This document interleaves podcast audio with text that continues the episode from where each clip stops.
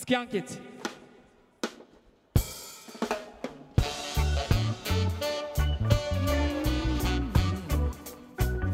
You missed Dunkirk.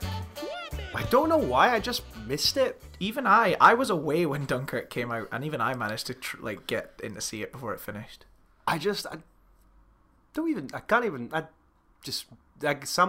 working a lot over summer, but even then, I caught most films. I just missed Dunkirk. Yeah, and it's bizarre because I've seen every Christopher Nolan film except Dunkirk now. That is weird. Every single one of them. Do you think it's because this one is more of a straight war movie? Do you think it just didn't? It's not like Inception where you're like, what is this about? Or like Batman where you're going to see Batman. Maybe quite a lot of his gimmick-based and stuff. Although it took me a while to see Interstellar. Mm-hmm. I saw it eventually. But it took me, maybe it's because I've always found that Christopher Nolan's, the weakness he does have is a lot of his films feel heavy. Yeah. And especially in dialogue, sometimes his film has that, especially his more recent ones actually. Where it's this is the most important thing ever done by a human ever, kind of dialogue. And it's it can be quite heavy. Yeah, almost all of Interstellar is like that. And quite heavy. Interstellar's probably the worst. And I like Interstellar. I did like it. I actually liked it more than most. And I wasn't expecting to like it. I thought because of the heavy dialogue and the subject matter, it would really groan under all that weight. Yeah. But I actually really, really liked it and thought it was quite surprising just how human Christopher Nolan was doing. His human moments in that. But, sometimes a film can feel heavy, and maybe when you come out of work, it's not the film you want to go see. Yeah. But I still can't believe I've got to the end of 17 and I completely missed it. Well, you have, 5 days. We could edit it. Not when this podcast comes out. I don't think I saw Dunkirk the way it's supposed to be seen. Right. Because everyone was talking about how the audio will shake you in your seat and the visuals are stunning. I saw it in kind of a crappy cinema, to be honest. And sound was real bad and the picture was kind of bad. And I do wonder if that had an impact. But I'm not massively crazy about it. I think it's a damn fine movie. I just don't think he makes. And maybe it's intentional. He doesn't make an effort to give you anyone to connect to. Okay. Everyone is either very quiet or covered by a mask or something like that. Film also follows 3 different plot lines. And he messes with the structure of the film big time. It's not linear. Yeah. So there's... I'm trying to think what the best way to describe... You know what? I don't need to describe everything to you, actually. Just... That was kind of my basic thing, was I don't feel there was anyone to really connect to. I think he makes some odd filmmaking choices, which I don't really want to go into because I don't want to spoil it for you. Do you feel that the non-linear storytelling is justified? Because a lot of films are told non-linear, but usually they're for example, Memento's told non-linear, but there's a reason for that. It's so that you really get the feel of Guy Ritchie's short-term memory loss. But do you think it's justified in Dunkirk? Yes and no, I guess. I mean, it does kind of make sense because, there's an aerial battle. That only lasts, a short amount of time. But whereas they're on this beach for a great deal of time. So I guess it makes sense that you kind of jump back and forth because you're able to tell the 3 different stories.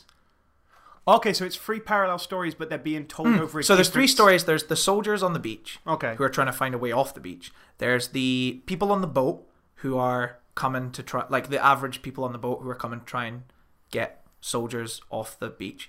And then there is a dogfight in the sky with flying dogs. Tom Hardy plays flying dog. So yeah, so there's those 3 plot lines, and obviously the dogfight is only lasting a certain amount of time. Whereas the men on the beach that lasts 3 days, whereas the dogfight is only lasting a tiny. But that's real time. But over the film, it's stretched out. Yeah, over the film, it's stretched out. That does seem really bizarre. The first time I noticed it because they don't address it.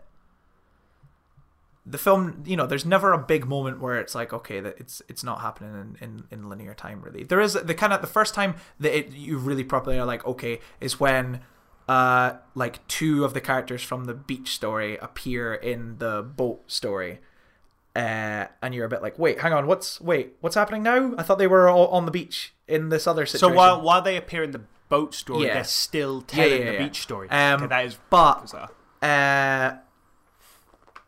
What was my point, Nanny? What was my point? Oh yeah, but it was like I noticed at one point where there was a story happening on the boat, and then it cut back to the beach, and suddenly it was nighttime on the beach, and then it kind of took a few scenes of this going back and forth until I was like, wait, hang on, the boat's only a few miles off the beach. What's happening here? Why is it dark? Like back at the beach, and then I realized, and then you kind of click. Then that specific scene happens where so effectively Cillian Murphy's character is prominent in the boat story. He pops up in the beach story for like a brief moment, and you're like, oh, okay, this is all happening at different times. And I guess it kind of makes sense. Yeah, no. It's a very urgent film. It's quite a stressful film. Soundtrack especially, it's this constant like of like a ticking clock, which does get you quite on edge. But I think he just makes some filmmaking choices that and like, what the fuck do I know? But like, just things that I maybe experiment think are a bit strange, which I don't want to go into because I don't want to ruin it for you, because I do think you should see it. But and then just certain ramifications for certain characters never really come to pass, and yeah, I don't know, the people on the beach, I didn't really care either way if they lived or died, to be honest, because I didn't know anything about them. Aye. You know, which again could be an intentional thing, that there's so many soldiers on the beach that they are more, you know, these characters that you follow are just a representation of a bigger picture. But I'm still watching a movie. I don't know. But yeah, I think that's kind of my mumbled way of talking about Dunkirk. Yeah, that's fair enough. Scott Morrison. Hi. Boo. Oh, you bloody got me. I scared you because now we're going into horror films. Ask me about some horrors. Aye. What was your horror film of the year?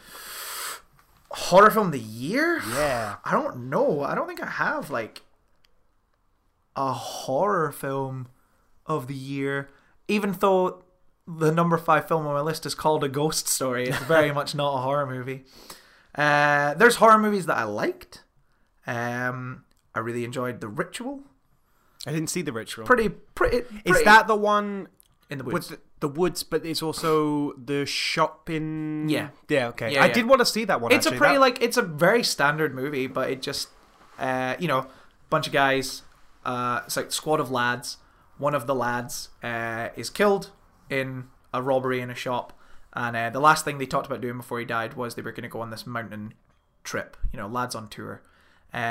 So a year later they do it as like a tribute to him, and one of them hurts his ankle, and so they're like, well, we need to get back to the cabin. There's the cabin over there. All we need to do is take a shortcut through these woods. Bad idea. Turns out the woods are real weird, and there's some kind of monster in the woods. I think it's mostly elevated by the dynamic of like the 4 characters is really, really interesting. Rafe Spall is sort of the main focus of the film. He's in the shop. This is not spoilers. This is like set up for the film. He's in the shop when his friend is killed and does nothing to help. And he kind of, you know, he feels a lot of regret for that and feels like a bit of a coward. And the film really taps into that a lot. And there's just some really like super interesting sequences. A lot of them are admittedly dream sequences, and you know, where he'll walk out. You know, they're sleeping in a cabin, and he has this dream, and he walks outside the cabin, and suddenly they're back in the shop. And then there's even, without kind of spoiling anything, there is a sequence later in the film where he is running through the woods, and there are just shelves like from the shop just scattered. I think that's about in the trailer. Like that. Yeah. It gets pretty crazy towards the end, but I just kind of kept with it because I was like, well, this is just a horror movie, so you just go with the madness. When they kind of start to explain what is going on, and I was like, definitely, I could see some people not going with this. I'm totally invested in this movie. Like, I'm happy to go with it. I also saw a film called Double Date, which I was a big fan of, which went like totally under the radar as far as I'm aware. The only time I heard of it or even saw anything about it when you mentioned that it was a thing. Yeah, I didn't know it was a thing until the day I was going to see it, I think.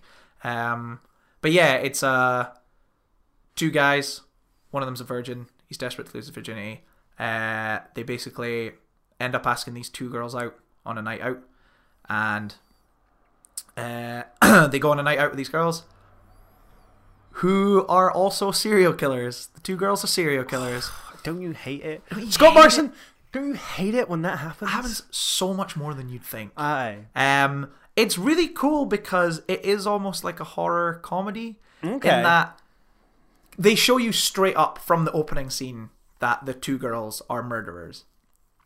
And okay, then, so it's not. It's but not then, real. Then for the then for like the next kind of hour, they don't really bring it up again, and so you're kind of just watching these two guys trying to, like, stay, you know, cool and make sure these girls have a good night and stuff. But you know what the undertones of it are. So like when funny things are happening, you're also always like, you're like, ha ha ha, but you're always like, they're probably gonna get killed later on in this movie, or like something's gonna kick off. So it is really funny. But I think it balanced both those things pretty damn well. Okay. And I liked it a whole lot, and I would recommend it to everyone. It is, it's like, it's almost like watching a sinister version of The Hangover. Yeah. Or I guess if The Hangover was about the night of the party. It is, it's like watching that. Like there's a scene, you know, it's his mum's birthday and he's forgotten. So him and one of the girls leave the nightclub to go hang out at his mum's house.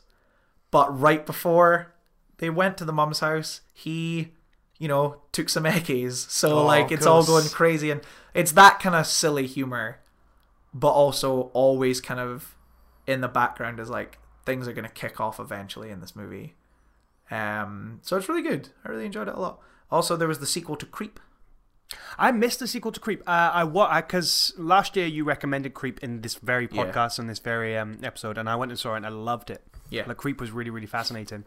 I did miss the sequel. I thought it was on Netflix for some reason. Like it's on iTunes. It turned out to not be on Netflix. Yeah. But how was the sequel to Creep? It's pretty good. I liked it a lot. It really, it does quite a good job of trying to be different.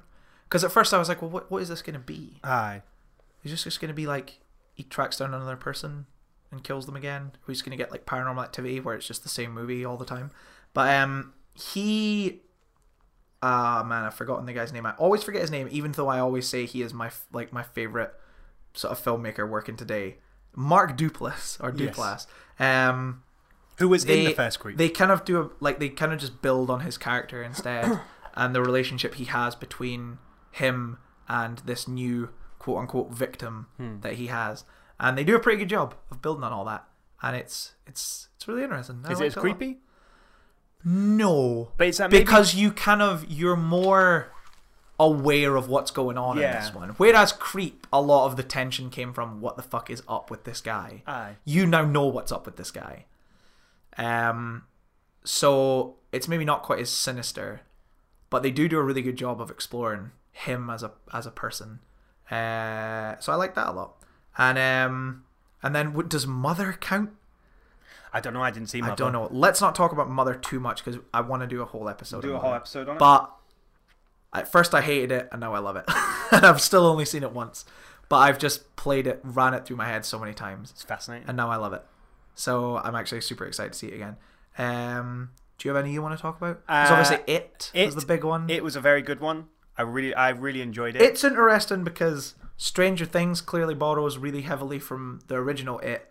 And then this new It borrows really heavily from Stranger Things. It's kind of interesting the way that's all come closer, where they would like borrow from another franchise instead of the film they're remaking. I'm excited for the sequel to It. I'm excited for that to happen. Did you like it as a whole? It. What? Like what? Sorry. It. What? Did you like it? That sounded like the It laugh from the first one. No, I have creepy, but like it was weird because it was a creepy. You know, it was a horror film and all that, but like it felt very much. Like, obviously, 80s nostalgia is a huge thing right now, but it felt very much like I sort of Stand By Me, it's all then Goonies and all these things that are always referenced, and when it comes to Stranger Things and stuff like that. But it felt like Stranger Things, but with more of the horror element, which I thought was really, it was just really, really fun film. It was a really good film. There's not enough movies about, like, kids just going on crazy adventures on their bikes anymore. Because everyone's on their phones. Whoa! Millennials, am I right? Let's have a venture where we're on our phones. Well, the other horror films that I was going to mention, won't talk about it, but Split came out this year. I think that's kind of that. If anywhere, it fit in horror. I love Split. we did an episode on that this year. We really enjoyed the weirdness of it. Mm. And I think this is a horror. Maybe that's why you haven't mentioned it. But I really liked Get Out. Fuck yeah. Yeah. Why have I forgotten that existed? Because Get Out... Because it's brilliant. I think Get Out's my favourite horror film of the year. Like, I fucking loved it. Yeah. It was just outstanding, bizarre. How did I forget about Get Out?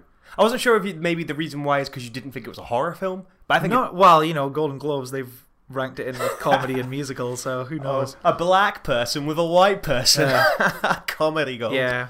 I really liked Get Out. I like that film. I think... It's crazy how well is it Jordan Peele yeah. who is from a very strictly comedic background, made kind of one of the most terrifying films. That's another one where when it starts to be revealed what's going on, I feel like you could drop out. You could be like, this is too silly, but you just go with it. And I was totally invested because like the big twist at the end is that the groundskeeper and the maid. The two black characters that have been acting strange the whole time were the grandparents who started this all.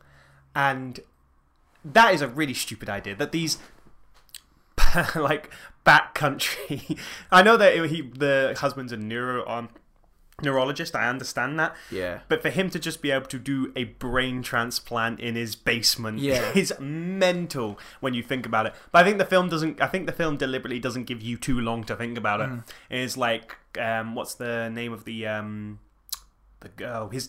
main protagonist's girlfriend. Uh-huh. She's like, go give me back my grandma, or get him grandma, and then you're like, grandma, but oh my god. And then like it's still action and there's a chase sequence and you're like, oh my god, it's the grandparents, and no, you don't get long enough. It doesn't pause long enough for you to go, wait a minute, does that mean brain transplant happened in this film? I like the reveal that the girlfriend was in on it, even though you know it's coming. I feel like the problem is you know it's coming, but you find her so find her so endearing that you don't want it to happen. When he is like, get the keys, and she's struggling, she's like, I can't find them, she's like, get the keys, and you're like, you know she's gonna turn out, it's gonna happen any moment, but I don't want it to because I'm so invested in him getting out of this situation before it kicks off. At the creepiest moment of cinematic history this year is definitely that the groundskeeper just running straight at the guy, like bolting it. I didn't realize till afterwards it's because the granddad was an athlete. He was an athlete, electric runner. I didn't realize, but when this groundskeeper runs straight at him, you're like, fucking hell, that's intense. No, I really like this. Shout out to Childish Gambino, who gets the song at the beginning. Of course, It comes in. I can't believe I forgot about Get Out. I need to rewatch that film. I think it's because I haven't seen it in so long. I only saw it one time when it was out, and it was, what, like April or something? Yeah. Might have been earlier than that. Yeah. Best horror film of the year. I have a couple others. Horror films? That I forgot about. It Comes at Night. Which I think is my favourite horror film. Did you hear about that? No. I heard of it, but I didn't see it. Sort of a very contained, you assume, post-apocalyptic movie. But a family that is living in this house. They've barricaded this house up. And they have very strict rules. You know, lights are turned off by this time. Windows are barred up by this time. We do this at this time. And... like, you never leave through it's like the red door always stays locked, and those are kind of all your rules. And the film is kind of about them coming into contact with another family, and them sort of letting them into this house, but you don't know anything about this family, and you still don't really know what exactly they're all supposed to be hiding from. And the way it develops is. I can't remember when I can't remember if I spoke about it last year, but the director's first film, Cretea, I think is a film that really utilizes filmmaking techniques to tell a story. In Cretea, in the opening scene, you learn all about the main characters, like the way she acts. You learn about her relationship to the rest, and you learn about her relationship with the rest of her family without, before, this is all before the title card has even came up. You already understand the plot and her dynamic with everyone and the way she presents herself. And there's no exposition or no kind of direct dialogue spoken. But it's just the way he'll position the camera on certain characters and things like that is just conveys all that stuff to you. Wow. I feel like there aren't that many, you know, well, there are lots of films that still do it, but I feel just recently in terms of things I've come across, I feel like there's not as many things that set things up as well as that. And I think It Comes at Night does it pretty well as well. And it does something that I've always wanted a horror movie to do, and I feel like I've never seen it. Okay. Which is have something in the background that's never acknowledged. Like, or not necessarily acknowledged. I've always thought that a creepy thing to do in a horror movie is to have things that the viewer sees happen, but that the character doesn't. And I don't mean like how last year when we talked about the gallows, where, you know, they're crouched down and... like, you know, books are levitating and stuff like that. I'm not talking about that. I'm more talking about, like, there's a moment in It Comes at Night where the characters are driving somewhere and they're just talking, and like right before something happens, you see someone sitting on a log off in the distance, but attention is never drawn to it. The character's never seen it, and the audio doesn't go like boom, or like the camera doesn't zoom in on it. It just happens. Wow. And like you pick it up and you're like, oh fuck, that's creepy. Like, because at this point you haven't seen another character in this film. She's like, there's someone else in the woods. Like, there's someone else there. Film doesn't address it, and it's just like, oh, like, this is so creepy. Like, it's like not quite the same, but almost a similar vibe when It Follows, when you watching... And you are suspecting everyone in the background. Like, yeah. There'll be someone walking towards like the characters in the background, and you're like, is that the it? Mm. Is that the it? It follows? Or is it the it from It Comes at Night? Or is it the it from it? There's so many its in the world. From it. But like that's the same thing. And then a lot of those scenes it won't address, or they'll never reveal it. It's like, there's just somebody walking towards you. Yeah. That's fascinating though. Even just the idea of seeing someone. I would strongly recommend it. The cinematography in it is absolutely gorgeous, and the when things come to a head, my heart was fucking pounding. Awesome. It's real good. The last one I wanted to talk about was A Cure for Wellness. See, I didn't see that one. Is that Dane DeHaan? That's also Dane DeHaan. And it's Gore Verbinski, who has like a super interesting film career. I must admit, A Cure for Wellness didn't appeal for me because I've heard it was like gross. It's pretty horror. I mean, it's a hard 18, and yeah. I'm not as into that, so yeah. I like It Follows, and even the sounds of It Comes at Night, they more intrigue me than like the gross out stuff, so yeah. I didn't see A Cure for Wellness deliberately. It just doesn't seem like something that would really appeal to me. It's not perfect at all. It's very clunky, and it gets real silly. But I think it's just, I don't know. I always kind of feel like it has to be applauded, because you don't really get these big, grandiose, like 2.5 hour long horror movies anymore. Especially something with this like gothic tone, like A Cure for Wellness has. They just don't really exist. Okay. Now. And I think the fact that this film exists in this time is something that is kind of cool in its own right, and I almost wish I liked the movie more. I haven't seen it in a long time, so it's hard to comment on specifics, but I do think it's worth watching. Okay. I do think it's an enjoyable movie. I liked it a lot.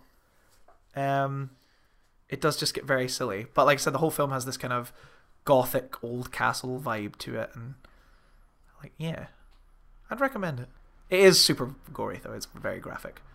A lot of crazy shit's happening. What a story, Scott. What a story, Scott. That made me laugh, and do you know what else makes me laugh? Bloody comedies, mate. What an outstanding segue. I know. Should we just talk about The Disaster Artist? Let's talk about The Disaster Artist. Do it. What did you think? I love The Disaster Artist. I do love it. Wait, we have to go back to horror real quick. Right. Killing of a Sacred Deer. I missed that one. You missed it. Yeah. I'll just talk about it real quickly. I like it. I think I would have been more connected to what was going, like, so the director who has also directed Dogtooth, and he directed The Lobster. Yes. His directing style is he doesn't want any backstory coming into the film. He wants the film to be about the then and the now, and you are in that situation. And Killing of a Sacred Deer, you're very much in that situation. He also has this tech thing where a lot of his characters almost act like they're playing parts. Like, they'll all talk in this very dry, monotone way, and it's very strange the way he directs actors, like, intentionally. Okay. You've seen The Lobster. The way they all act. I haven't actually seen The Lobster. What the fuck? I've not seen The Lobster. Okay, well, for those of you who've seen The Lobster, the way people act in The Lobster, that's how they also act in this film. Okay. And I think I would have connected more to what was happening if it had been played straighter. Okay. I think I couldn't get over how odd it was to really invest in what was going on. But it is super, super interesting. I liked it a lot. Or didn't like it a lot. I still don't think I've decided. But anyway, we can move back on to... We talked about The Disaster Artist. What did you think of The Disaster Artist? I love The Disaster Artist. I was super excited for this film because I'd read the book earlier in the year that it was based on. Yeah. And everyone loves The Room. Yeah. Especially if you're a film fan.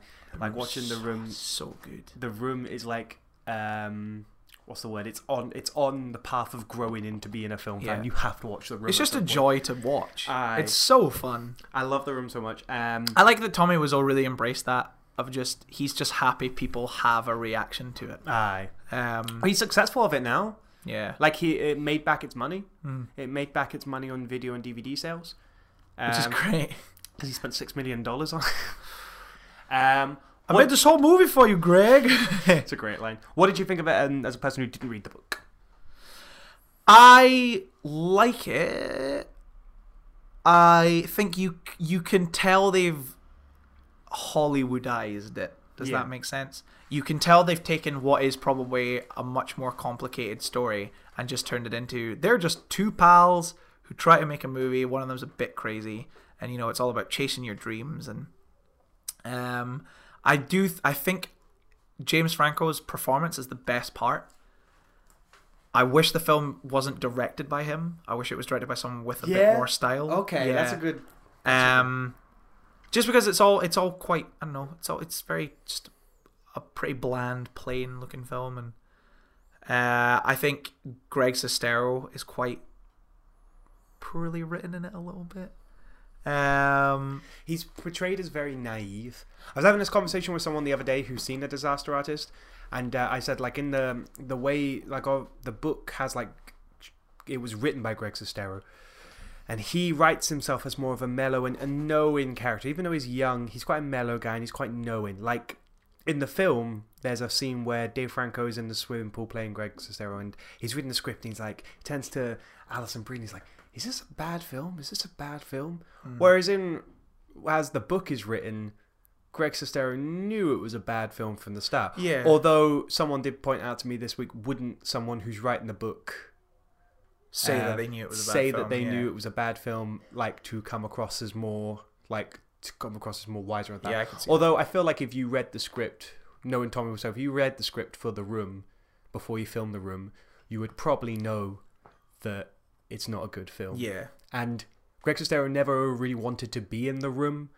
He was just going to be one of the line producer, which he didn't even know what they did, but that's what he was credited as. He wasn't going to act in it. Tommy Wiseau insisted that he should act on it. They got someone else to play Mark, but he didn't want to do it. And it was on the night before, the first day of shooting, Tommy Wiseau was like, look, I'll give you... In the book, it's like this shit ton of money. Yeah.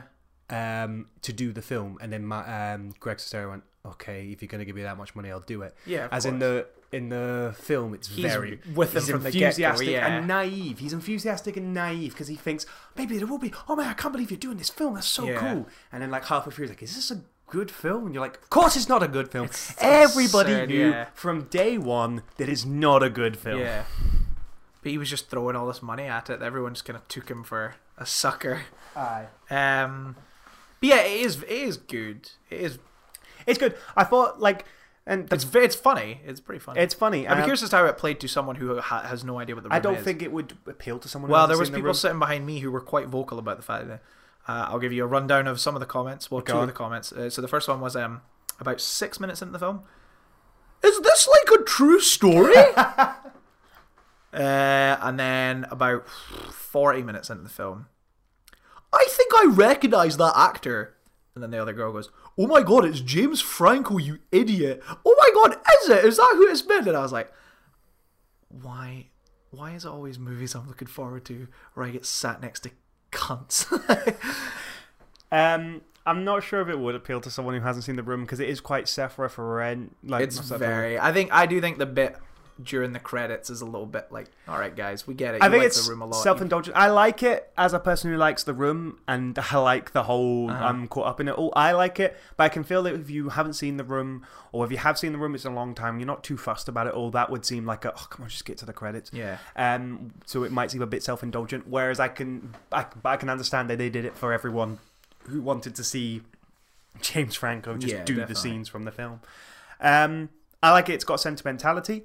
There's a lot more in the book about how psychologically fucked up it was, to some degree. And there is a scene, the best scene is probably the one where they're doing the fake sex scene. Obviously, the fake sex scene. And like, it's a true story from the book where he starts telling the actress that her body's disgusting while she's like naked on a open set, which is highly untraditional for films and really disturbing, and how disturbing that whole sequence is, and you feel it in the film just how horrible that sequence is. Although in the film it's played off as he's jealous of Greg Sestero because he has a girlfriend, and in the book it's like, no, he's just a maniac. I mean, I guess it makes sense. Like, all films introduce things like that aren't in the true, you know, in the true story. I do wonder if it's just that The Disaster Artist is like so well documented at this point that because everybody now knows about the making of The Room, and it's fascinating. I do recommend the book, but the film is, it's a fun film with a sentimental core, and I did enjoy The Disaster Artist. I made this whole movie for you, Danny. This whole podcast. You made this whole big. That's what you do. Make it all. I want to talk about quickly mention Death and Stalin. I really like Death and Stalin. Fun comedy. Enjoyed it. I would say it's like pretty friggin' opposite of fun. I'd say it's pretty fucking dark. It's a dark comedy, but it's fun. I really enjoyed it. That's what I got to say. Big Sick is also amazing. I love The Big Sick. Big Sick is really good. Every single one of those characters is written so brilliantly that I was like, I know people like this, and everybody in the film acts so within the character that was written for them. Ray Romano especially. I love Ray Romano in it. I know someone just like him. And I was like, this is fascinating. Is it me? Am I Ray Romano? No, obviously not. Obviously. I just, I liked it. I liked it a lot. I thought trying to keep face in this like weird situation that, again, it's like he knew her for hardly any time and just affects him so much. And it was really... It was fascinating because when I saw the trailer, it kind of felt generic for the kind of story it was telling. It was like a tragedy romantic comedy, so I wasn't sure about it. And then I watched it and I was like, this is really fucking good. And I liked the reveal at the end. It felt like the reveal of, was it Wild? Was that the walk-in film? Walk in the Woods. No, there was a Wild with what was her name? Reese Witherspoon? Yes. And at the end it reveals it's a true story, and that's the same with The Big Sick. Well, at least to me, I didn't know it was a true story. I didn't know it was a true story. Even though I think is the character named after the actor? I don't really know the actor's name enough to tell you, but like it turned out to be based on a true story, which was fascinating in itself.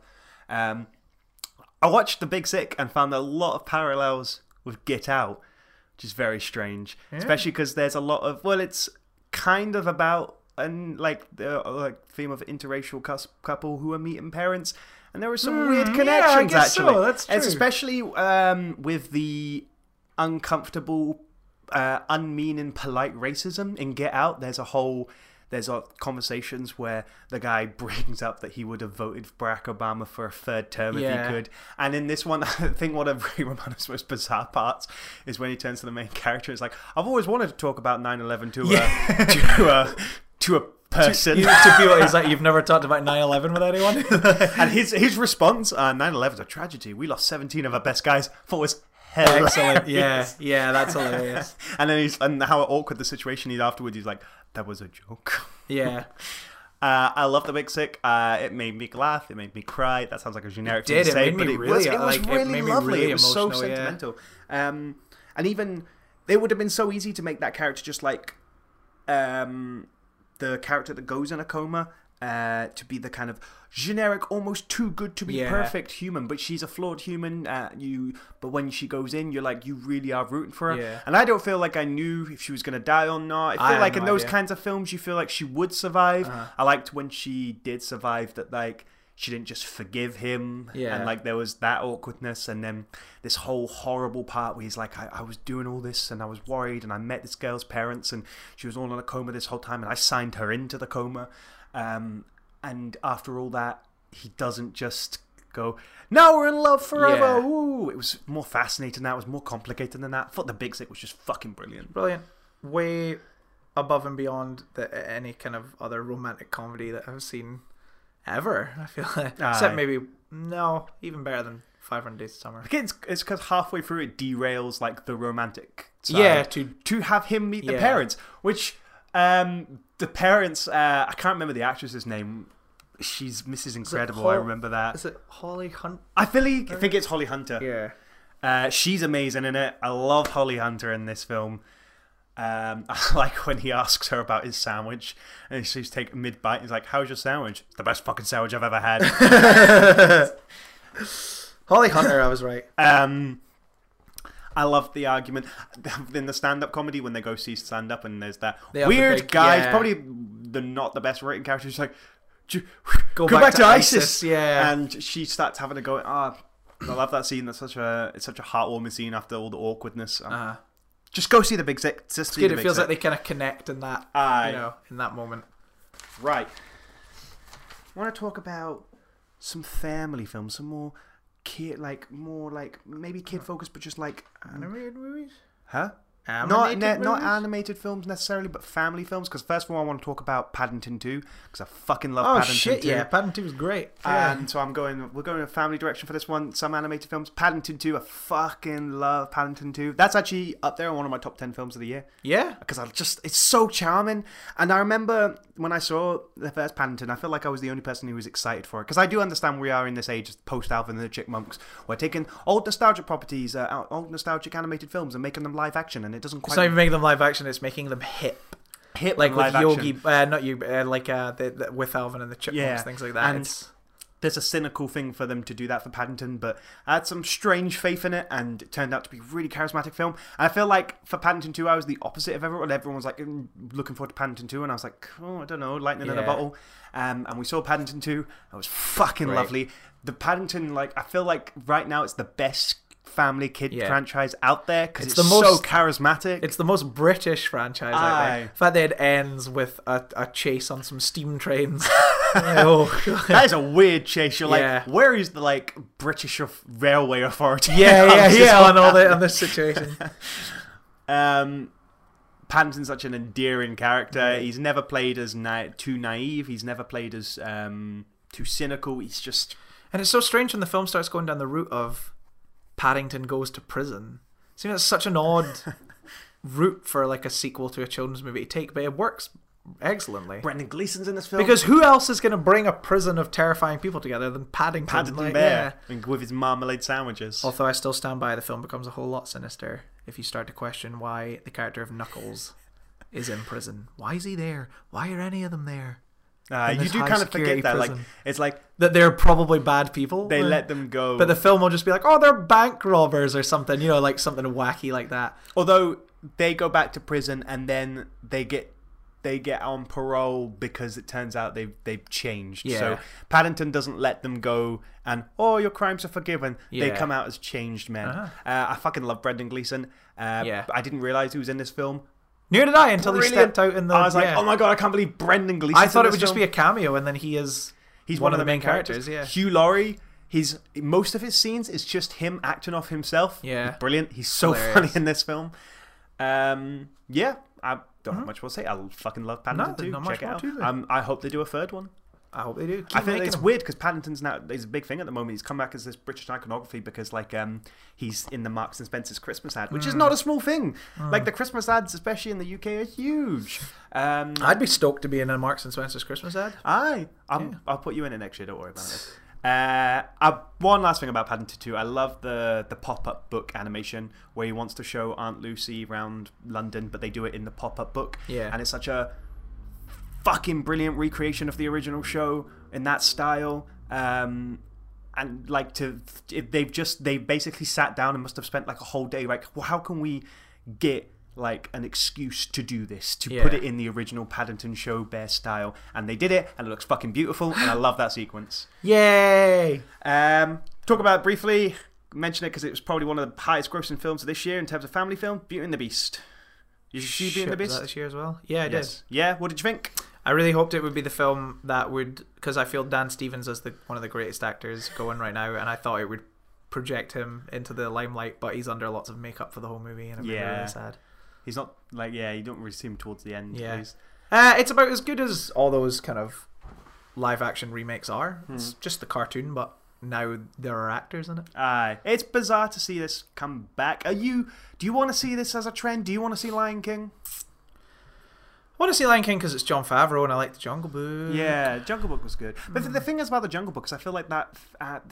As much as people have fond memories of it, the original film has flaws. Yeah. That's where Beauty and the Beast and Lion King are fucking, like, almost flawless films. So it's weird to make remakes of that. Well, Jungle Book, and even, like, Cinderella, when they did the adaptation of Cinderella in this style, it worked because of that. It worked because they could build on what was kind of more flatter films at the time. Yeah. And maybe they can do that for Sleeping Beauty, and maybe they can do that for Snow White, and they can go all down that road. But the fact that they've almost jumped to what is known as the Disney Renaissance, which is known for its like the Disney's best films, to remake them is a bit bizarre. It is strange. It feels a little bit like they don't have much left in the tank, so they're just going back to what they know. It's surprising they haven't got Frozen 2 off the ground, though. I'm amazed by that. Yeah, like, it's been ages. Yeah, like, I'm not necessarily looking for Frozen 2, but it's Tangled's way better. Moana's better. Fuck you. Moana is better than Tangled's better. I like Moana more. Let's debate that one day. All right. Moana versus Tangled. Another one is Cars 3. Haven't seen it. You haven't seen Cars 3? No, I saw Cars 3. I was away when Cars 3 came out. It's not been top of my list to catch up on. So I'll see it. I liked it. I feel Cars 3 goes in that. It looks like Rocky. Place. It looks like Rocky Balboa or something. Like, it kind of has that vibe. To be honest, it's kind of more like Creed, actually. In that way, if you're going down that road, it kind of goes in that sort of, because like no one's too fond of the original Cars, and no one likes Cars 2, but Cars 3 kind of goes in the one with like Monsters University and Finding Dory, where it's like they're not bad. What, Cars 2? Cars 3, sorry. Oh, Cars 3. It's like it's not bad. Like, Cars 2 is real bad. It's charismatic. It's endearing. But it's nothing phenomenal. Yeah, I like some of the flaws of it, and I was really surprised watching it how reinvested I got in. Like, Lightning McQueen. Yeah. You know why I don't think Cars works? Go on. I think it's because all the other Pixar movies are all set in our world. Okay. So like Toy Story, it's our world, but the toys come to life. In A Bug's Life, it's our world, and the bugs, you know, that's what's happening with the bugs, and. You know, Incredibles, superheroes, and Inside Out, it's, you know, your thoughts and things like that. But Cars is the only one out of all of these Pixar movies that's set in this weird alternate dimension where it is Earth, but everything's catered to cars, and also all the people are cars, and they talk. It's really strange. It's a very strange world. Yeah, and sometimes I wonder if maybe that's why Cars is the one that people just don't get on board with. At all. Yeah, they've made 3. I always wonder what people do. Because they can sell toys really easily. Because, like, obviously Lightning McQueen's a racer, but what does everyone else do? It just seems bizarre. Yeah, like what's your day job if you're... What's the office block of cars that go to their white-collar job? Yeah. Blue-collar job, rather. It's really bizarre. How do they get up those skyscrapers? But it's... The third one's endearing regardless. Okay. Have you got any other family kids? No, I actually feel like I saw virtually none this year, to be honest. Fair enough. I guess there's like a Batman, but we've already talked about that. Yeah. Films that go for the Oscars right now, like the Oscar films that came out this year. Let's talk about not necessarily the Oscars themselves, but the films that came round. For example, the big one this year was La La Land. Yeah. I saw it so long ago, Danny. Yeah. Have you rewatched any of these? Okay, there's La La Land, which I feel like I really want to rewatch. Yeah. Because I feel like I think I'm maybe missing something. The technical level was really, really good. Mm. But they're like the story just isn't. I said that they kind of stopped being a musical, and a lot of people have. I have seen people justify why that happens, and I kind of get it, but I don't know. I may be different. I think it blows its fucking load way too early. That opening sequence is brilliant, and it never gets better than that. Yeah, yeah, I can see that. I'm a sucker for the visual of them in the conservatory, not the conservatory. The observatory is what I mean, and them dancing on the stars at such that looks like it should have been an iconic image from the 1950s. Uh-huh. But like made now. I get the appeal. But I always describe like maybe La La Land is like a musical that's successful because it's a musical in a, like it's water in a drought. Like there's not many musicals going on. And although it got such good technical level, like it's not as endearing as some of the classic ones. And if you had more musicals, maybe La La Land would get a bit more lost in them. Mm-hmm. The Founder we already talked about. Yep. The only other one that I think I fully saw was Moonlight. Moonlight, which is again, a stunning movie. It's a very stunning movie. It's been a long time since I've seen it. Yeah, that's it. January, February. And I haven't seen it again since. And I know I love it. I don't know what I could say at this point. It's very, very endearing film. I really liked it. Yeah. It was cool. The film about a black gay person won Best Picture. Mm-hmm. That's really cool, like landmark in Oscars. Not that that was a great twist, because I was like, "Good, this deserves to win." I was really happy about that. At the same time, though, who cares? The Oscars, it's like it's all hearsay. We'll see which one's remembered years from now. Let's talk about Suicide Squad won an Oscar. Yeah. Oh dear. Let's go in the opposite direction from Oscar films, even though this might be a contention soon whether these qualify as Oscar films. But let's talk about Netflix originals, because there was a few Netflix original films this year. There certainly was, and there's a few worth talking about. What's your favorite Netflix original you've seen this year? I Don't Feel at Home in This World Anymore. I really like that film. Yeah, nice man. Film. What I love about Elijah Wood is that I feel like he just has so much Lord of the Rings money kicking about that he's just like, I'll do whatever. Sure, I'll be in this movie where I play like a weird neckbeardy guy, but I love it. I love that they escalate the situation. Yeah, like the main characters are the ones who escalate the situation, just because our laptop gets stolen and they go on this weird vigilante justice quest that then just gets so blown out of proportion, and they end up involved with drug runners and things like that. And I loved, it's the actor from Blue Ruin and Green Room, who is the director of it. He makes a cameo in the movie. He's the one who spoils the book for her at the bar. That's the director. And you can kind of tell he's friends with, I'm totally blanking on the guy who directed Green Room and Blue Ruin, but you can tell that he's friends with him, because the film has a very similar tone to it, where it's very dark.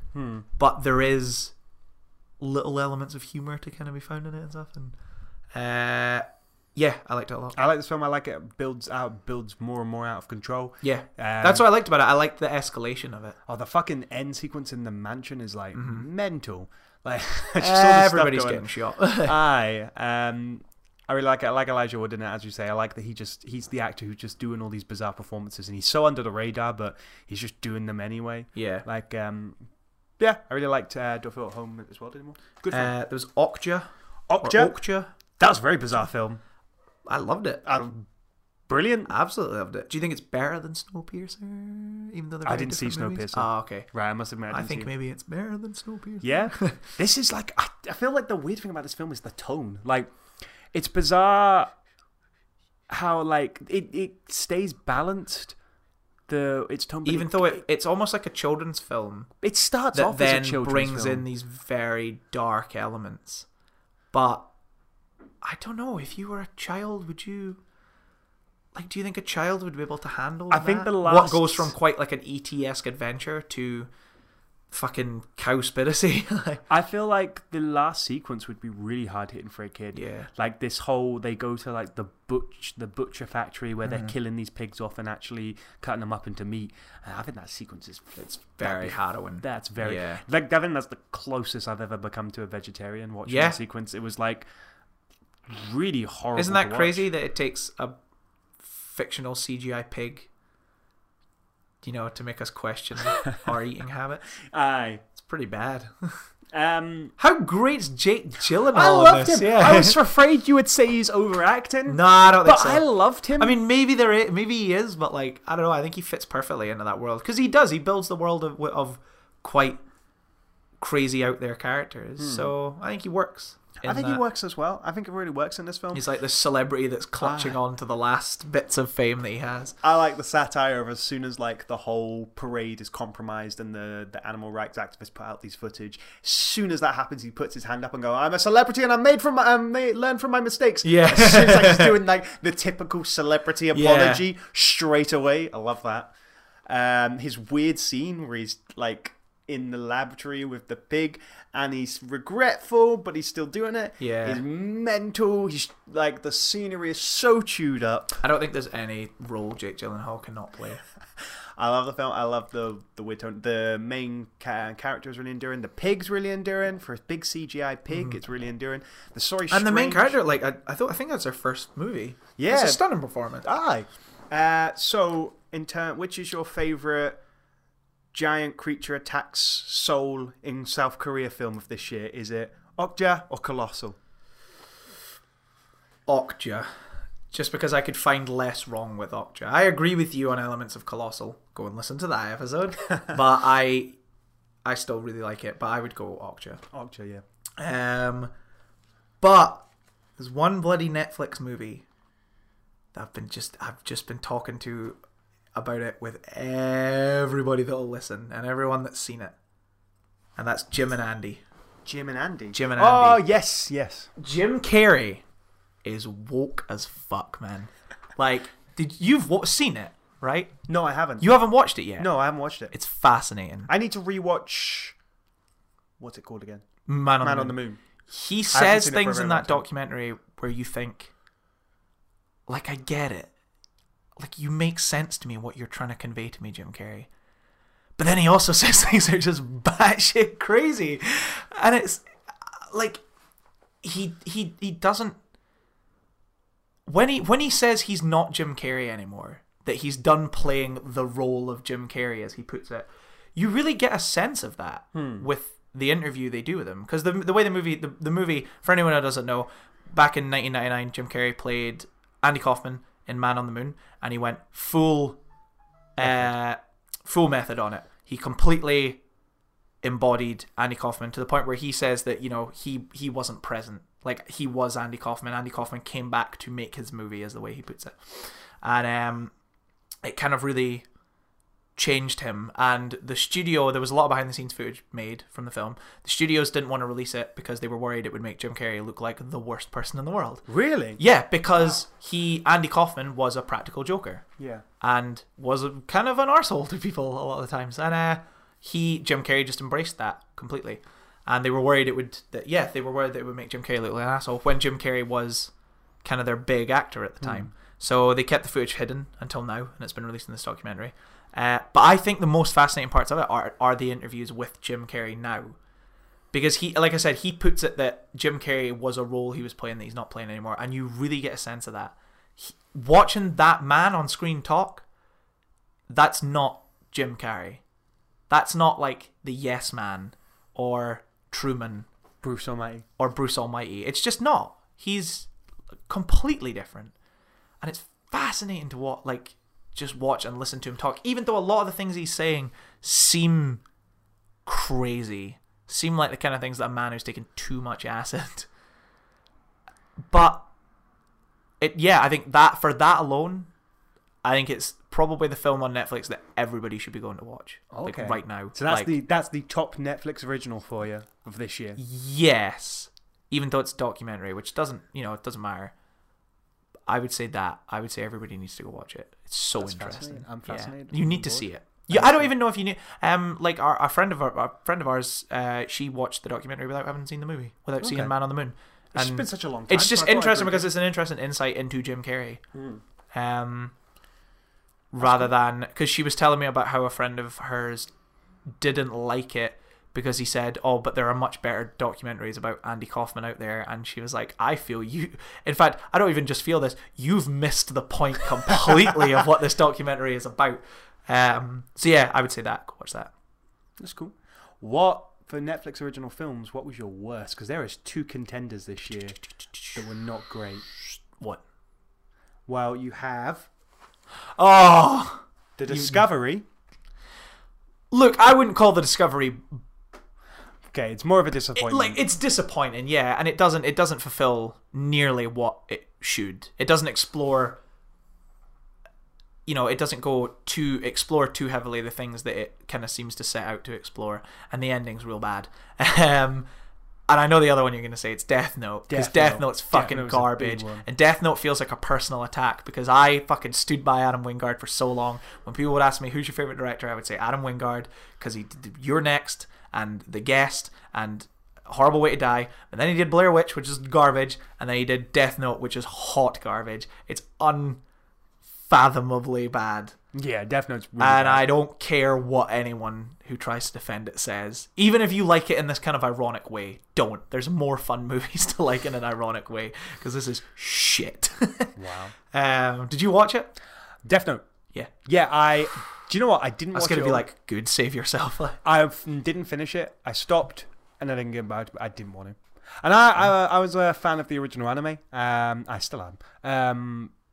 But like, this is terrible. Yeah. This is terrible. And I can't believe Netflix wasted their opportunity to do Death Note on a film when obviously it needs more time. Yeah.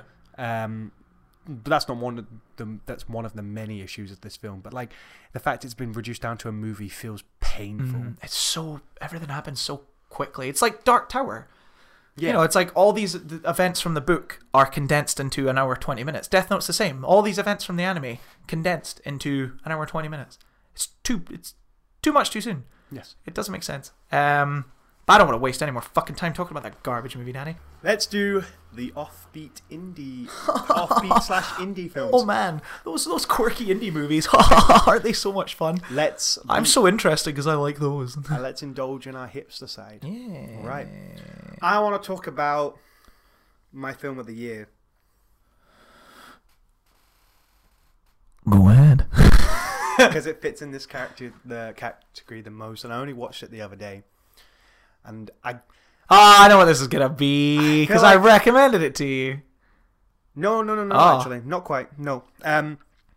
There's some flaws in this film, and there's a lot of, like, what the word you would hate, of quirkiness of this film. This film is very much trying to be quirky, but for some strange reason, and I'm not even sure 100% sure why, this film really fucking got to me. I really fucking loved this film.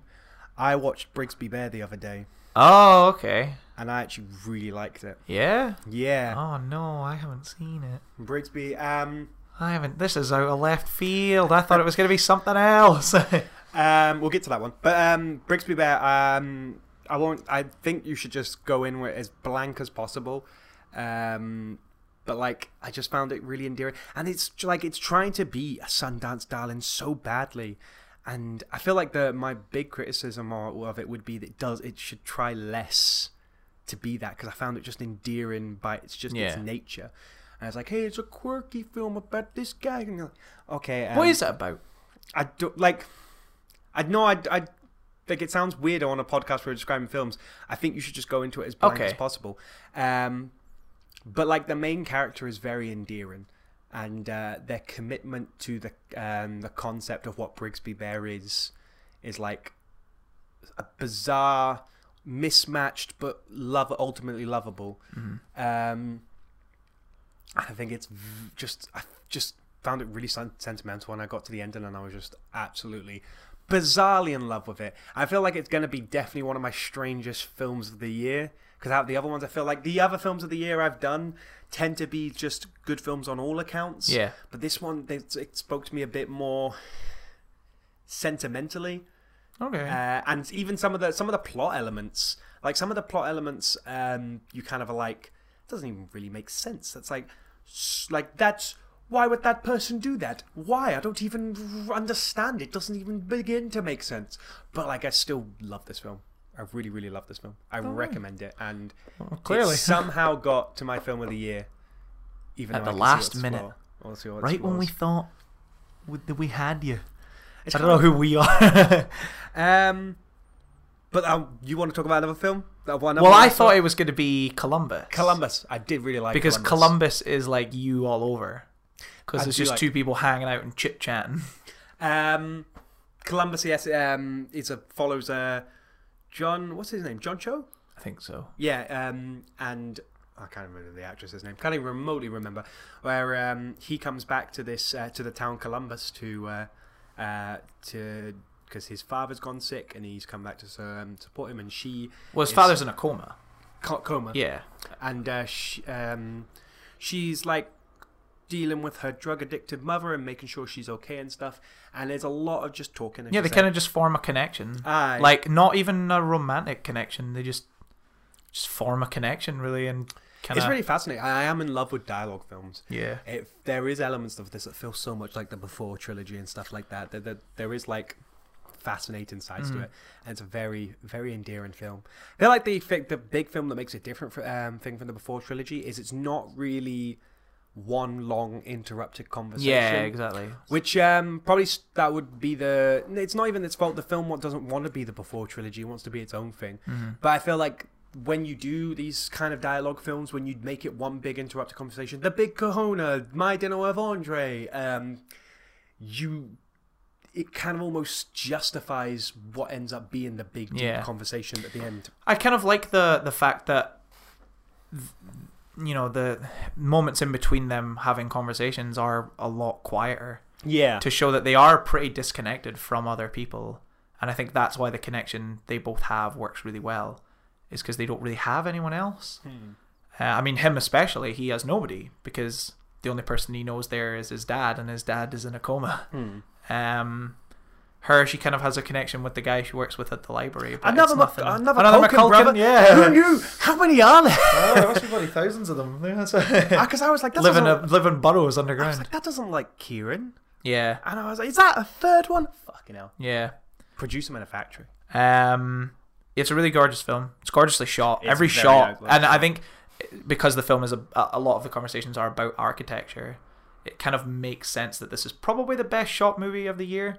There's not a lot of movement. In fact, there's virtually almost no movement. I got to a point in the film where I started looking out for movement of the camera, and I picked up a couple of moments, but nothing major. And I think that's fascinating because every shot is framed like a painting. Symmetry is super important in almost every shot. One shot that made me laugh, very unfortunately, was they're going through this bridge. They're going into some sort of roofed bridge. Yeah. And they're walking towards the camera, but they are walking inhumanly slow. Slow, yeah. I know, even if you are the kind of person who's walking with no aim or walking with nowhere to be, you're walking serenely slow, which I thought was caught me off guard in a bad way, but... They're doing the museum walk.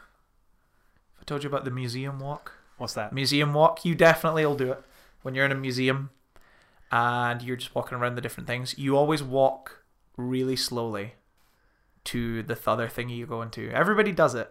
Everybody does it. You're looking at a thing and you go, okay, I'm done looking at that thing. You look around, see another thing, and you go, I'm just going to slowly just meander over because we're in a quiet museum and I don't know, there's no urgency. It suddenly feels weird if you start moving really quickly to the next exhibit, don't you think? Yeah, I guess I've never. So they're doing a museum. That's my type 5 for the Stand Comedy Club now. It's all about museum walks. That's good. No, I like that. I have a few. I have a few. Yeah, I mean my movie of the year, apart from Logan, and it was kind of a toss up. At the end of the day, it almost just kind of came down to I guess I'm numbering these, so one of them has to be number one. So I went with Logan, but The Florida Project. Yes, I have not seen The Florida Project. Oh, absolutely stunning. It is just hello. Oh, sorry, 2 secs. We'll just do a pause there. Pause? Do you want me to actually physically pause? You're right, son. You're on the podcast. Yeah, hang on. I'll put you on speaker. Say hi, William. First time caller, long time fan. I really... What movie are we talking about here? We're actually talking about lots of movies, William. We're talking about... what's your film of the year? The movies of the year. What's your favourite film of this year? I don't know. You're being racist on our podcast. No, I'm not being racist. No, I'm going. I thought you were doing like the old Spanish maid from Family Guy. There, like sí. Porque.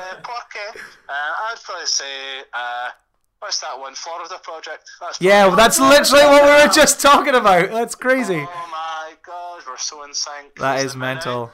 Soon our menstrual cycles will also be in sync. I can't even think what else came out this year. Fucking... Did you not love Cars 3? Even more carry. more. Did you not like more cars? Some more cars? Bring back Brum, that's what I said. Cars. Anyway, let's pause and I'll speak to you properly. Anyway, shut up, William. We were talking about the Florida Project. Yeah, go away. Yeah, so the Florida Project is all set at kind of a shitty motel in Florida, and it follows a mother and her daughter who are living in the motel, and it really is kind of a look at like just lower class, like very lower class society in Florida, and that kind of family dynamic in a situation like that, and it's amazing. The whole film is pretty much shot following the children, like the younger characters, and you just kind of watch them wide-eyed, just in a childlike way, in the way that children do, just rumble through the world, not really understanding, you know, the adult situations that are developing around them until things really come to a head. And it's just a really gorgeous movie. I love it. Really, really love it. And I had some debates with some people over the ending. I'm not going to go into that here because I don't want to spoil it. The ending is a little bit ambiguous. I kind of think it's perfect, and I don't think it could have ended any other way. Okay. Fight me, bro. So yeah, I would strongly recommend The Florida Project. That would be my number 2. Also, Raw. I didn't see Raw. So Raw, which is the French movie about cannibals. It's all set at it's a veterinary college. A bit more than a high school. And it's crazy how they kind of... They almost... It's like they portray Freshers Week, but they portray it like it's a Mad Max movie. Just madness. It's just crazy. Obviously, it's very hyper-stylized, and it's just great to watch. But the film is all about a girl who starts university, discovers that she is a cannibal, has a taste for human flesh. Kind of, you know, all a big metaphor for discovering yourself, you know, as you're... Is that a bad metaphor, though? No, I'm not saying it's a bad metaphor. No, I mean, like, is that a negative metaphor? I think it's meant to play a lot into kind of sexuality and things like that, and what you're interested in and discovering things like that. Maybe, I mean, I haven't seen it in a while. I'm maybe reading into that wrong, or that's maybe just me remembering it wrong, but it's the issue with some of these movies that we talked about. It's like, I've only seen them once, and it was ages ago. I just know that I love it. So yeah, I would strongly recommend Raw. A Ghost Story. I've heard A Ghost Story. I know what it's about, and it sounds like such a bizarre film. A Ghost Story, yeah, it's incredible. Casey Affleck's character dies in a car accident and is basically cursed, or not cursed. It's not in like a "you are cursed to," but he is basically stuck haunting this house that he lived in before he died, and just stuck haunting it for eternity. And he's there as all these different families and people move into the house and move out. And it's all kind of... The film, in the grandest, wanky sense, is kind of about time and the enormity of time and how much of it there is and how much of a kind of speck you are in the grand scheme of time.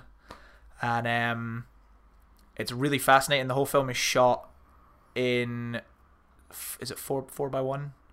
What's the old school sort of 18mm felt like ratio? Is it 4x1 or 4x3? 4x3. Is shot in that. It's framed in such a way where you kind of feel trapped. Okay. Like the frame feels small, and I think that's supposed to reflect the fact that the house is small, and this is kind of where he is forced to live his life now eternally. The design of it is also great. Like, the ghost is just, it's just a sheet. Like, yeah, that's why. Yeah, the character, when after the character is dead, he sits up on the morgue table, and obviously he's under a sheet on the morgue, and he just walks with the sheet, and that's the way he walks for the rest of the film. It's real gorgeous. I love it a lot. Who would have thought that watching Rooney Mara eat a pie for a full 5 minutes would be the most emotional experience of your life? I've heard that's quite a long sequence. Yeah, it goes. I looked it up on YouTube yesterday to talk about this. 4 minutes and 47 seconds the YouTube clip lasts. Yeah, so it's, and so many people got up and left when I saw it in the cinema, and I'm like, yeah, I feel like if you're 15 minutes into this movie and this happens, maybe this isn't for us. Maybe this isn't our kind of thing, if you were having any doubts. Yeah. And then straight after that, the only other... no, there's 2 movies on my list I haven't talked about. Call Me By Your Name.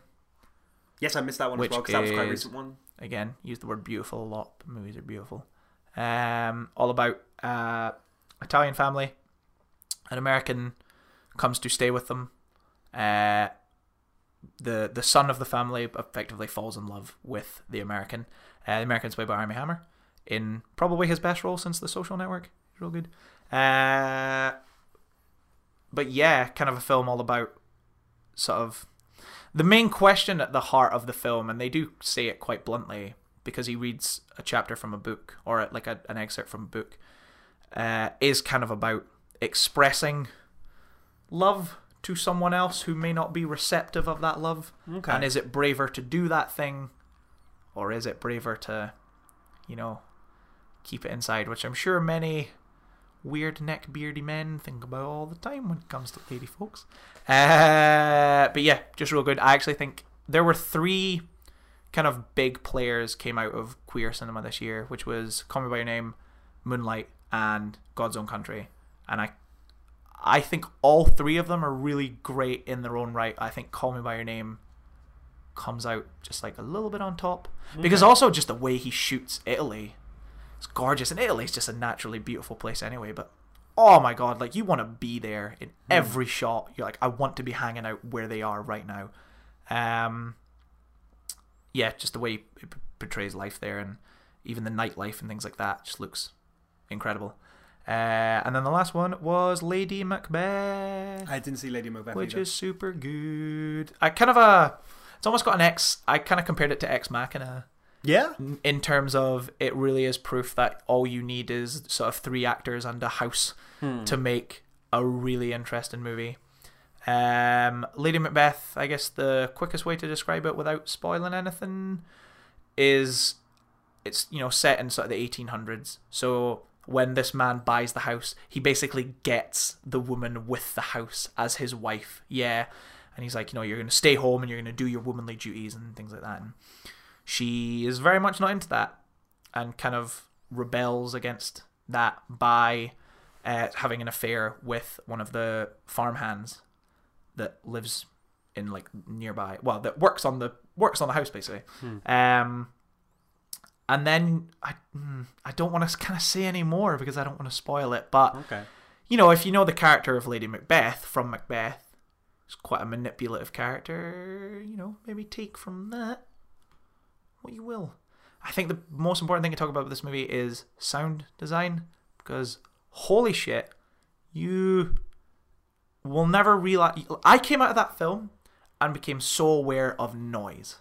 Okay. Noise of just my footsteps walking or doors creaking open, because the film is set in this one house, and it's an old house, so big high ceilings, but it's also the 1800s, so the house got fuck all in it. You know what I mean? It's just lots of empty rooms with like a chair, and so sound echoes big time, and so even just things like people eating and things like that, the sound is just amplified so much, and it's, yeah, like I said, for those reasons, I think it's probably the best sound design in a movie I've seen this year, which is not really something to think about that often, but it's worth knowing.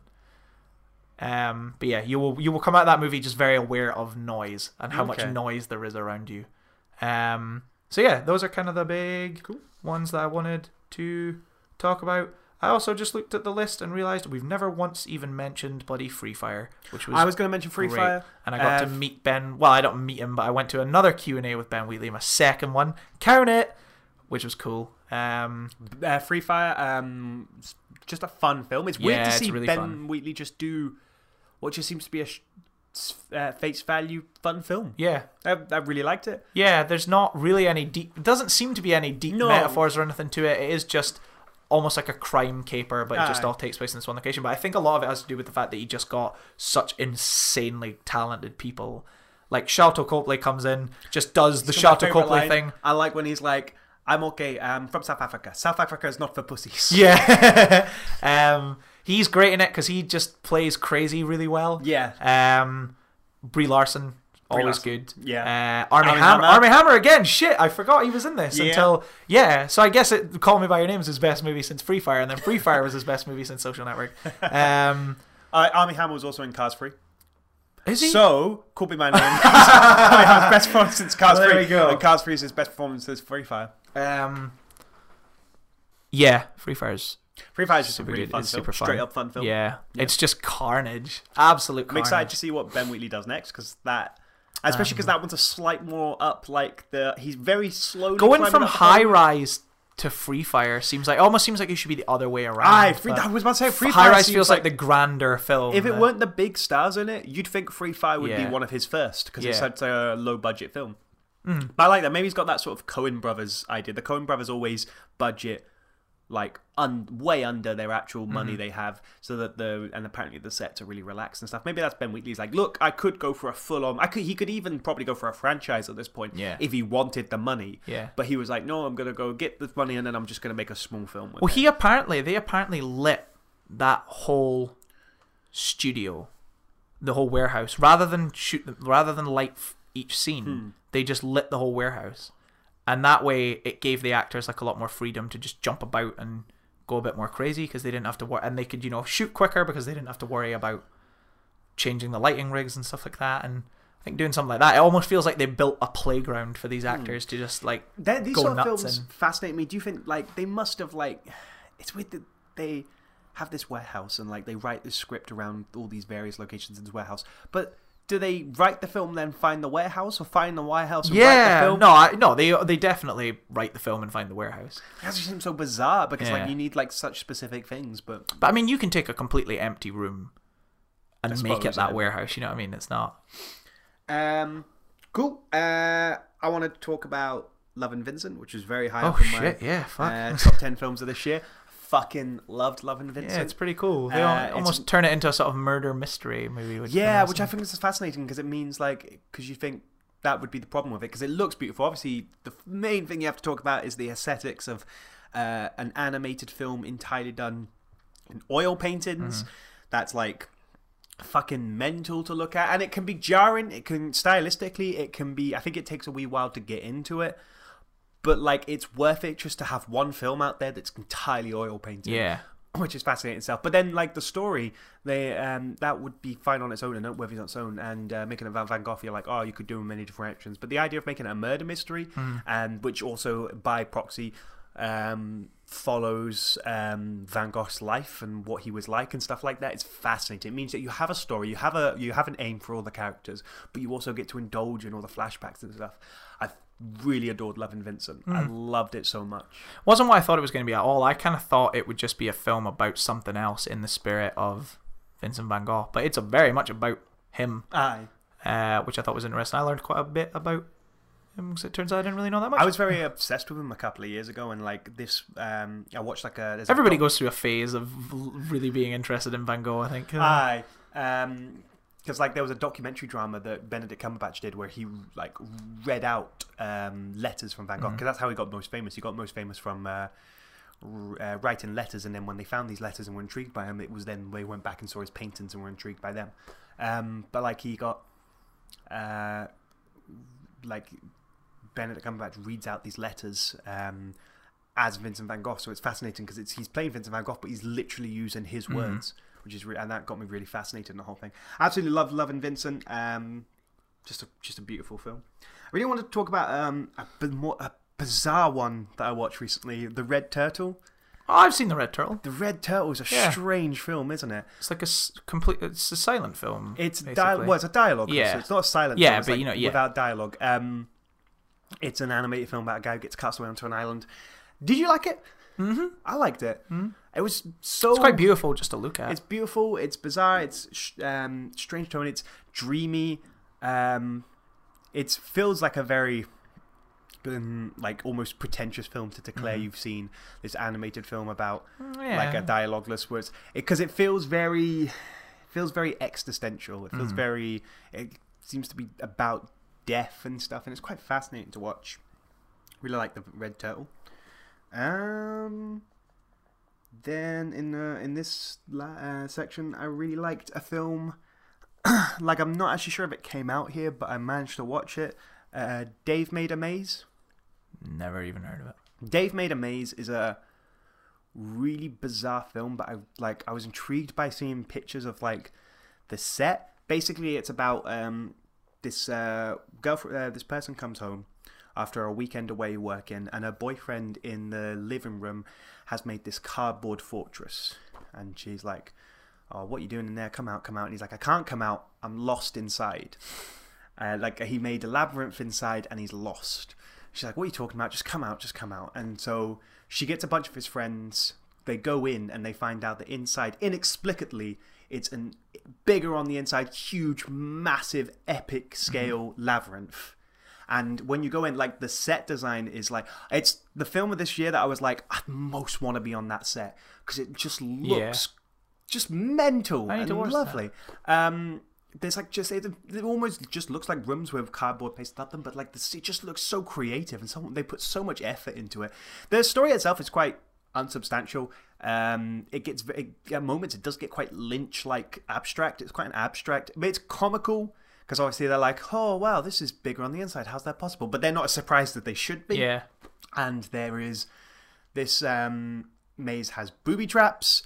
And it has creative monsters. Yeah. And there's a minotaur that goes around trying to kill him. And the maze seems to be growing in a different direction. And when they find Dave himself, he doesn't know what's happening. He doesn't know where he is. He doesn't know half the stuff that's going on, even though he made this maze. And he still claims to have made it in a weekend. It's a very abstract comedy. Yeah. But I really enjoyed it. I think it's definitely worth a watch. I watched somebody review it this year. And it intrigued me. So I went and got hold of it. Dave Made a Maze. You probably heard shaking on the microphone. Dave Made a Maze is a strange one just for the set, just for the creativity of it all. Yeah. I mean, that's all the offbeat indie films. There's one more category left. Oh my god, Danny, this is too long. One more category. It's the last category, and the category is named, and also Trainspotting 2. Oh yeah.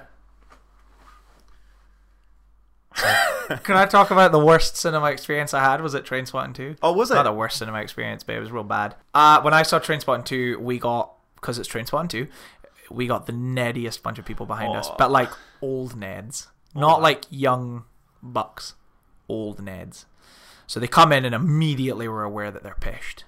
I was like, oh, for fuck's sake, here we go. So the movie, they're talking, that's fine.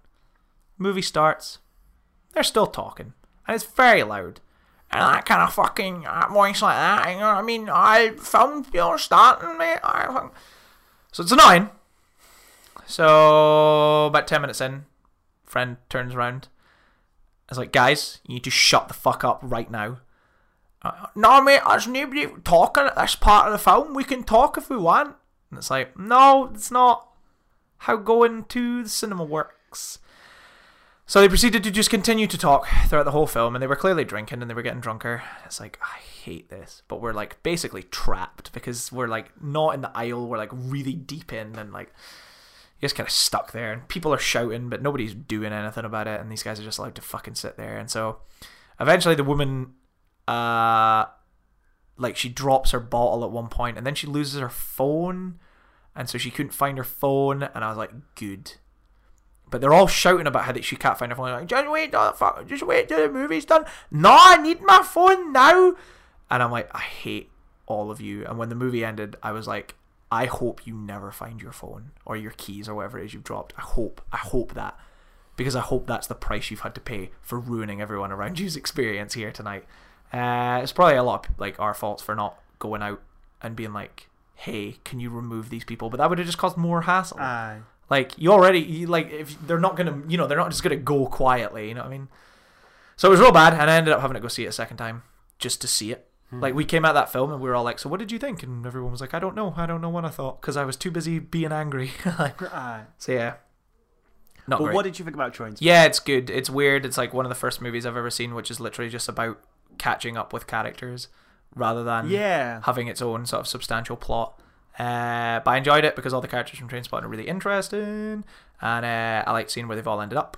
I was surprised by how good it was, actually. I think, like, just such a big, impactful film like Trainspotting, it's almost like just saying, hey, we'll do a sequel to The Shawshank Redemption. It's like, does it need it? Like, it's such a good standalone film. And I know there's sequel novels and stuff, but I'm like, but the film itself just is so standalone and doesn't need it. But like, I was really drawn. I was like, it almost felt like no time had passed. I was instantly drawn back into the world of Trainspotting, the world of grimy Edinburgh. I was instantly back in and ready. Which is mostly shot in Edinburgh this time. I think the first one is largely shot in Glasgow. I remember you said that once before, that the most but this one, because I was even looking out for it and I was like, no, this very much feels like Edinburgh. But like, yeah, it was good. It's very, very nostalgic of the first film, but then it's kind of thematically supposed to be, which feels like the same justification of The Last Jedi. Oh, sorry, The Force Awakens. Remember when we talked about that 4 hours ago? But like, I was absolutely enjoying Trainspotting too, and yeah, that's the last section. With that, I don't think we need to waste too much time here at the end, because we've been recording for a very long time. Yes, Danny, where can people find us? They can find us at Facebook, at Twitter, at Second Opinion with a 2 second with a 2. Great job. We said people should contact us about their favorite films. Oh yeah, but I think, well, William told us his favorite movie was A Florida Project. So I'm not sure we got any feedback, because we only released the Krampus episode yesterday while we were recording this. So if you did feed us back, sorry. Yeah, this year will be fun. We're going to try and get back on the old horse of making more things like we were doing last year. Yep. I don't have much else to say. We've been recording since like 4 o'clock. It's now 7. Yeah. I want to stop. Definitely. As much as I love you, I love talking movies. But we've got a whole 2018 to talk about movies. So many more. I feel like this is enough for the whole year. Right. Goodbye, everyone. Bye. Enjoy J.K. Simmons. Love. Enjoy J.K. Simmons. Bye.